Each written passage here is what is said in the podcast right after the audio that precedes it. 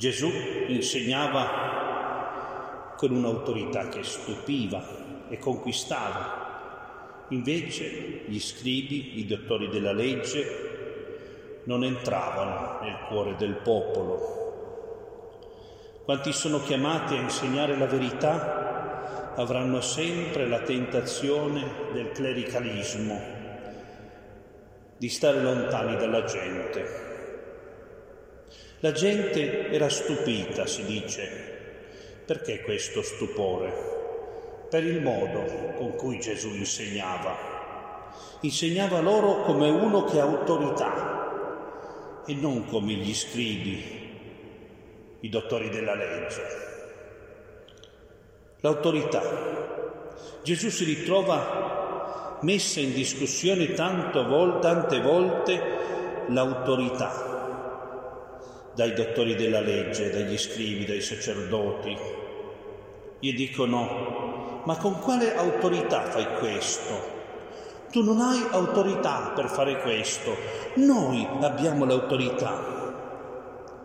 Qui c'è il problema dell'autorità formale e dell'autorità reale. Loro avevano autorità formale, Gesù aveva un'autorità reale, non perché fosse un seduttore. Gesù portava un insegnamento nuovo, certo, ma lui stesso dice che, ha, che ha insegnato la legge fino all'ultimo puntino, fino all'ultimo iota, dice. Gesù quindi insegnava la verità, tutta la verità, ma con autorità. Dov'è la differenza di questa autorità? Prima di tutto l'autorità di Gesù era un'autorità umile. Gesù insegnava con umiltà. La sua era una dimensione di servizio, tanto che egli consiglia ai suoi discepoli, i capi delle nazioni le opprimano, ma tra voi non sia così il più grande sia come il più piccolo, come quello che serve.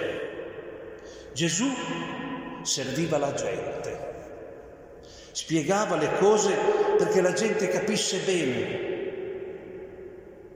si metteva a servizio della gente, aveva un atteggiamento di servizio e questo gli dava autorità.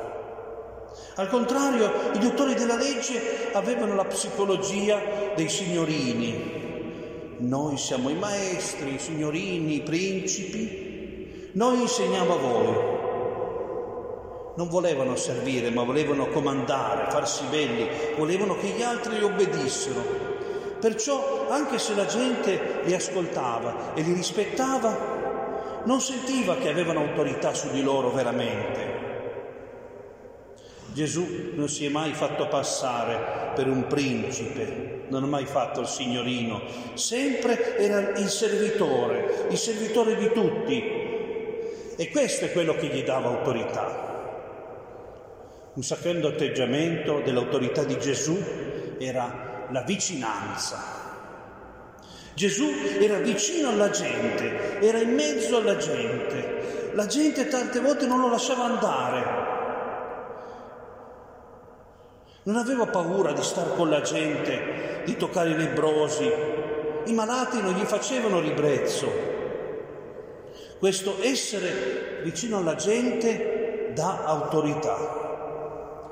Gli scribi e i sacerdoti si allontanavano dalla gente, nel loro cuore disprezzavano la gente, la povera gente, ignorante, non capiscono niente, volevano distinguersi, passeggiavano nelle piazze con le loro lunghi mantelli di lusso, avevano una psicologia clericale. Poi c'è una terza differenza rispetto ai dottori della legge, la coerenza.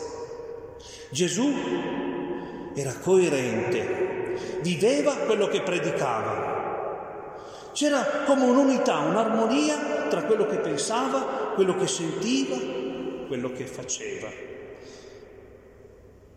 cosa che non era riscontrabile nell'atteggiamento degli scribi. La loro personalità era divisa al punto che Gesù consiglia ai suoi discepoli quello che dicono fatelo, ma non fate quello che fanno. Dicevano e non facevano, dicevano una cosa, facevano un'altra cosa. Gesù li definisce ipocriti, uno che si sente principe, ha un atteggiamento clericale e ipocrita, non ha autorità, magari dice la verità, dice le cose giuste, ma senza autorità. Invece Gesù, che è umile, che è al servizio, è vicino alla gente, che non disprezza la gente, lui sì che ha autorità, perché è coerente. Nella prima lettura abbiamo letto un passo del capitolo 2 della lettera agli ebrei che parla di Gesù. È un grande inno alla bellezza di Gesù Cristo. Per parlare di Gesù si parte dal Salmo 8. Che cos'è l'uomo? Perché ti ricordi di lui, o il figlio dell'uomo perché te ne curi? Di poco l'hai fatto inferiore agli angeli, di gloria e di onore l'hai coronato, l'hai me- hai messo ogni cosa sotto i suoi piedi. L'autore della lettera agli ebrei interpreta questo salmo come riferito a Gesù. Dio, con la sua risurrezione, ha reso Gesù il Re dell'universo. E ogni cosa è sottomessa a Lui. Noi crediamo che Gesù è Re dell'universo e che ogni cosa è sottomessa a Lui, anche se questa è una realtà che non possiamo ancora vedere con questi occhi, tuttavia è così veramente. Anzi, quello che per il mondo è considerato vergogna e umiliazione, la crocifissione di Gesù Cristo per noi è gloria ed è onore. Perché morendo per tutti Gesù ci ha manifestato la volontà di Dio di salvare tutti gli uomini e tutte le donne del mondo. Gesù è sacerdote e vittima allo stesso tempo. Come i sacerdoti del Tempio di Gerusalemme dovevano essere consacrati attraverso un sacrificio, così Gesù è stato consacrato sacerdote offrendo se stesso in sacrificio. Gesù è Dio ma è uomo, è come noi e per questo vuole salvarci. Il ragionamento continua nel passo che leggeremo domani. Gesù è un sommo sacerdote misericordioso e degno di fede. Riassumiamo. Gesù ha autorità perché si mette a servizio, perché è vicino alla gente, perché è coerente.